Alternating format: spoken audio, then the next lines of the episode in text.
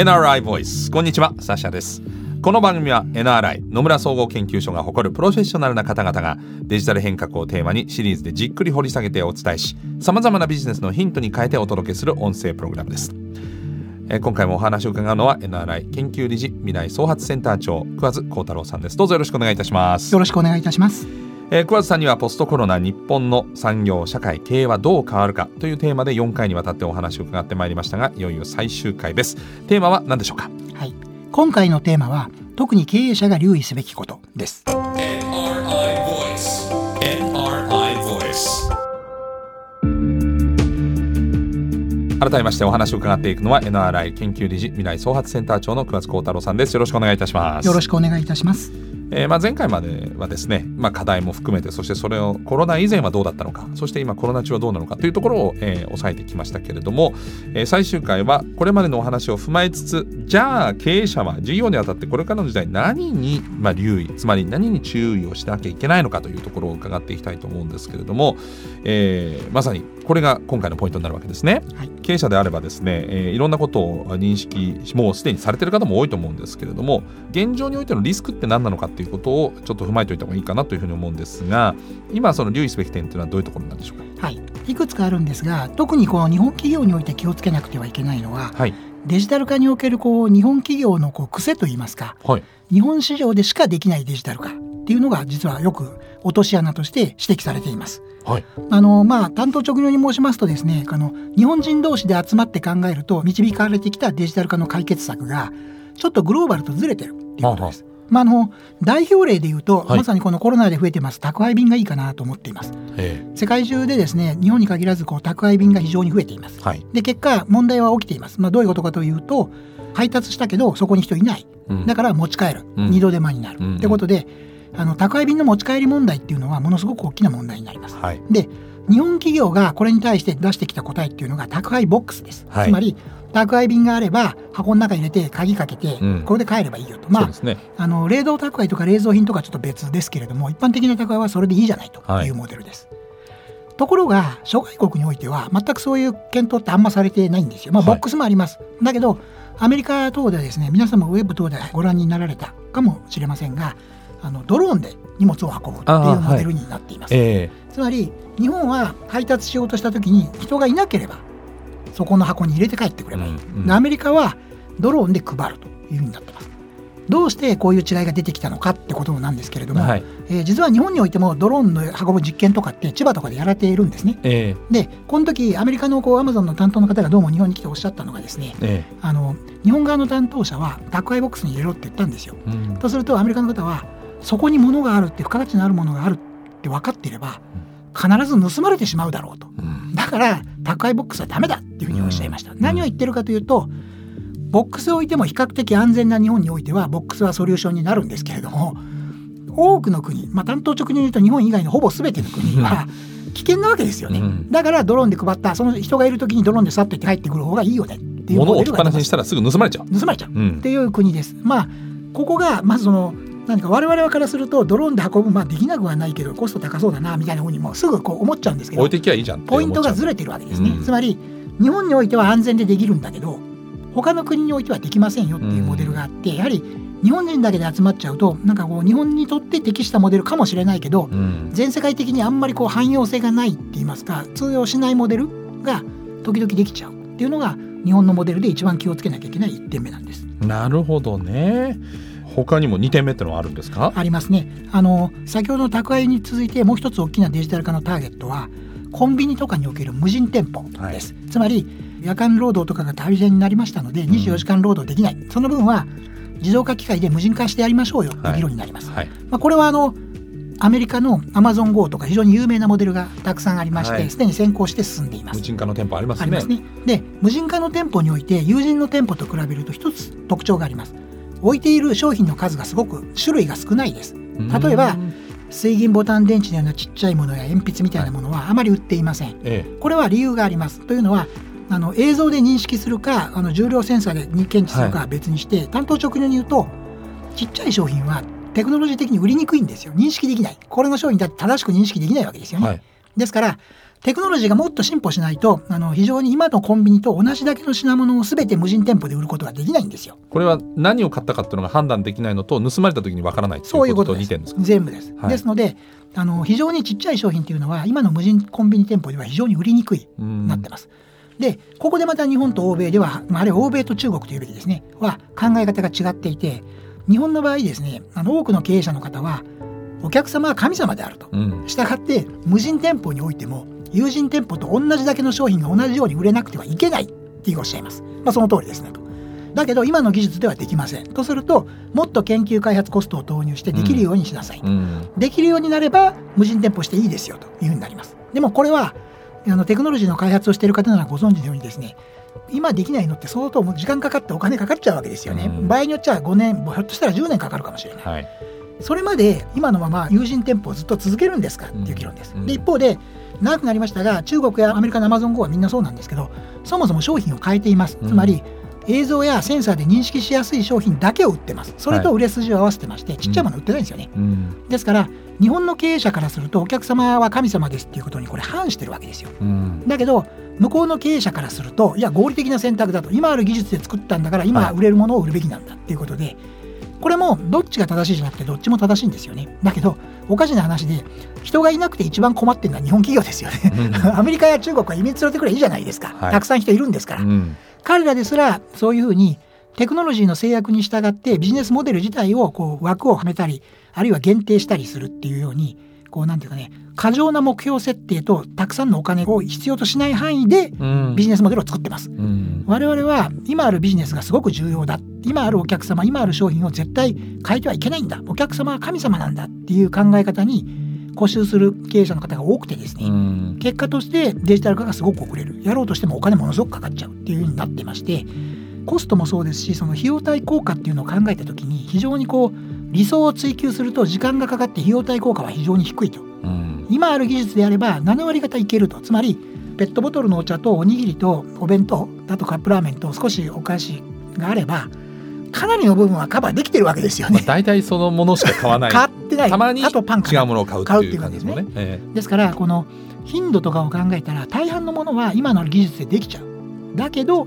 全部ができるまでやらないっていうのが非常に大きな日本企業の抱えているリスクなんだと思いますね。えこれでも世代間格差もありそうですね。若い人たちはいわゆるスマホのアプリのアップデートに慣れてるから要するにバージョン1.0から100%を求めない世代だと思うんですけど。本質を突かれていると思いますね。えつまりその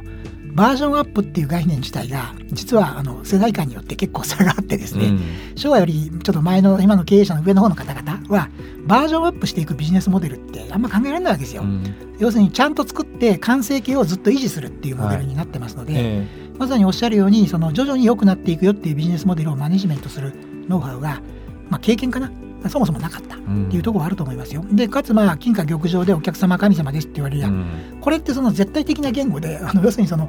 なんか取引できないわけですよ。1%削ってくれとかね3%我慢してくれっていう議論が基本できなくなっちゃってる、うん。100かそこが0かだから。100か0なんですよ、うん。それはもうなんていうかこの今のこうデジタルにおいてデジタルだから1か0かってよく言うんですけどいやそうじゃなくてデジタルビジネスは成長していくモデルなんで、うん。そこをこうアローワンスといいますか許してくれないとモデルが成立しないじゃないっていうのがデジタル化においては重要かと思います。なるほど。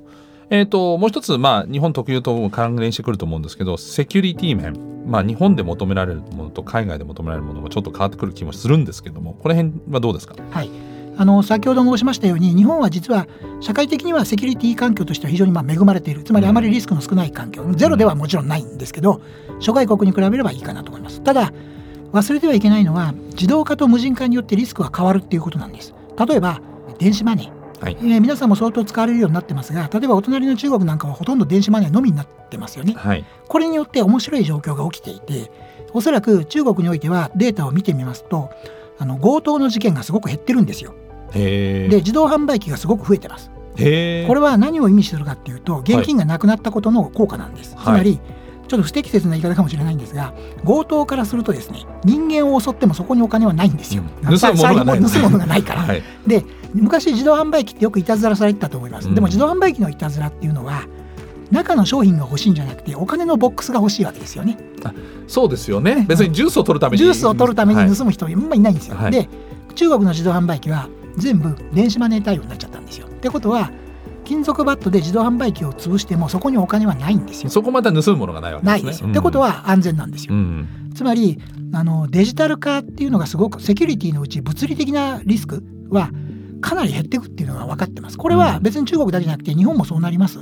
デジタル化で電子マネーの普及がすごく進んでかつまあ自動販売機的なものっていうのの比率が増えていくということでうん物理的なリスクは下がるんですね。うん、で一方でじゃあいいことだらけですかっていうはいと逆でして詐欺リスクが増えます。例えばなんですけれどもあのこれも中国の事例なんですけれども、はい、あのパン屋さんのあの無人販売店舗みたいなのがあってですね、はい。これは自動販売機じゃなくてトレイの上にパンを乗っけてこれを上から写真撮って画像認識でこれアンパン150円とかこれジャンパン200円って認識して計算してくれるものがあるんですね。えでこれが出た時にある方々っていうのはあの同じパンを縦に2個3個と重ねたんですね。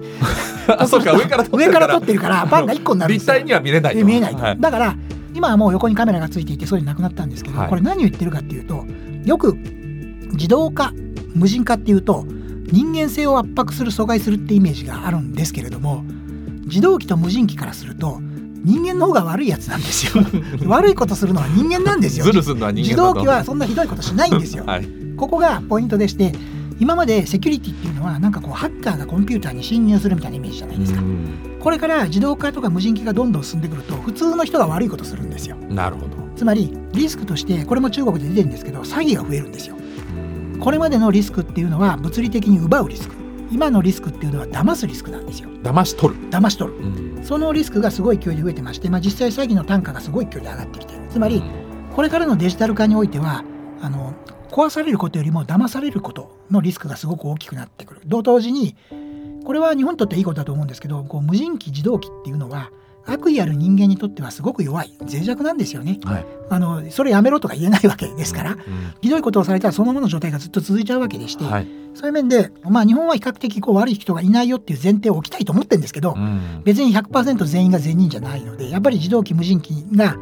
一定のリスクを抱えているっていうのもこれは否定できないところです。あのポイントはあのリスクがデジタル化によって物理のリスクから詐欺のリスクに変わるっていうところはこれは結構大きな話になると思います。じゃあ経営者は何に留意すればいいんでしょうかね？担当直入に言うとリスクの形が変わるっていうことですよね。ですから今まではこう盗まれないっていうためには囲っちゃえとかですよ。人が見張れって言ってるわけですけどこれに対してそうじゃなくて騙されるかもしれないっていう議論じゃないですか。ってことは先ほどあのバージョンアップする仕組みって議論がありましたよね、はいこれとまさにその通りなんですよ。つまり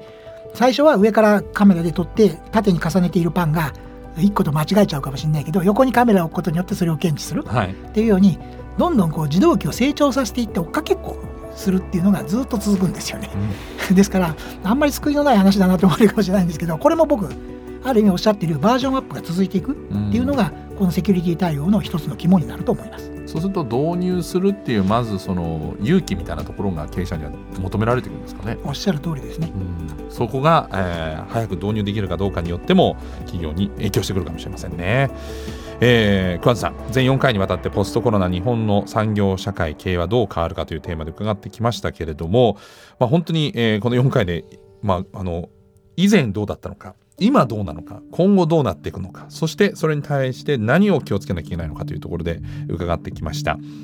まあ、このまとめとしてですね新型コロナウイルスによって働き方技術社会どのような影響を受けてきたのかそしてどのように、えーこの先向かっていくのかということでまとめて一言いただけますでしょうかね。はいえっとコロナはあの我々の社会あの行動を大きく変容させました。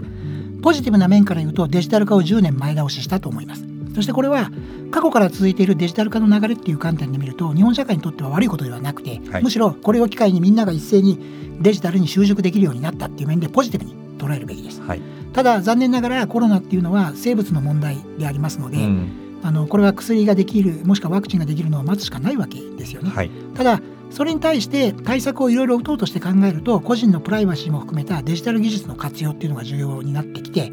おそらくそこがあのワクチンと同様に同じぐらいの重要性を持つと思っています。うん。でただ企業の中もしくは社会全体において今回のデジタル化による前倒しをいいことだと捉えるべきなのかいやあれは緊急事態宣言だからやったわけで緊急事態宣言が終わったんだから元へ戻せっていう意見はこれからもずっと続く。コロナ自体が解決するがどうなるかっていうのが非常に不透明な状況が続いている以上ですねどっちか一方だけで全ての問題を解決することはできない非常にこうちょっとストレス溜まるかもしれないんですけどあのいわゆるポストコロナウィズアフターコロナの前向きな対応と昔からある課題っていうのを両にらみで対応していくことが今必要になってくると思います。でそれが典型的に言うと働き方が進んででかつバリューチェーンはかなり細分化されそうだと。で課題として一番難しいのは営業特に対面接触の営業における新規営業これをどうするんだと。ただデジタル化による答えのアプローチは一つ見えてきていてここについては出会い系であったりあるいは展示会っていうようなものをネット側に移すよっていうことでかなり保管していくんじゃないかなっていうふうに思ってます。で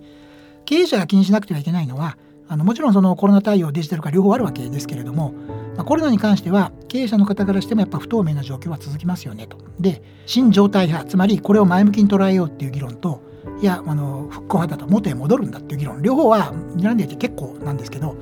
私どもが見ている限りにおいてはむしろコロナは黒船と捉えるべきなんだろうなと、これによってテレワーク等が入ったわけですからこれを前倒しに進めておけば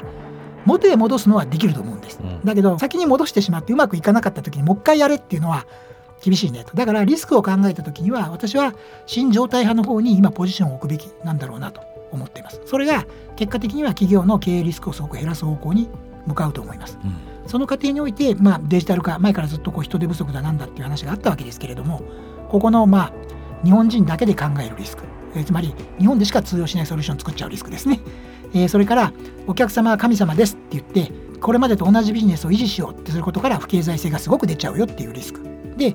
リスク自体がいわゆる物理的な破壊とか窃盗っていうリスクじゃなくて詐欺というようなこう騙されちゃうよっていうリスクがデジタル化において大きな問題になるよこのあたりがおそらく経営者として気をつけておかなくてはいけないところかなと思います。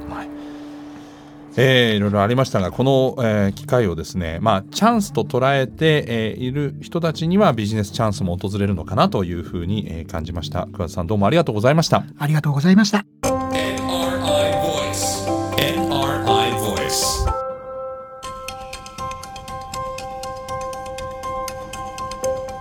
サシャナビゲートでお送りしてきました NRI Voice、えー4回にわたってですね桑田さんに、えーいろいろと解説いただきましたけれども、まあ、本当に現状悩みも多いし出口が見えないというところで不安も多いのは、えー経営者であってもそして一市民としても同じなんですけれどもコップの水が半分もあると見るのか半分しかないと見るのか、まあ、もっと見て、えービジネスチャンスに変えていけるそういうふうに今後は、えー過ごしていけたら、まあ、いい解決策も見えてくるかなというふうに、えー希望の持てる4回でございました。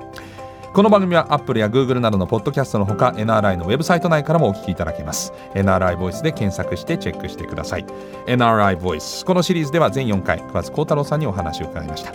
ナビゲーターはサッシャでした。ではまたお会いしましょう。さようなら。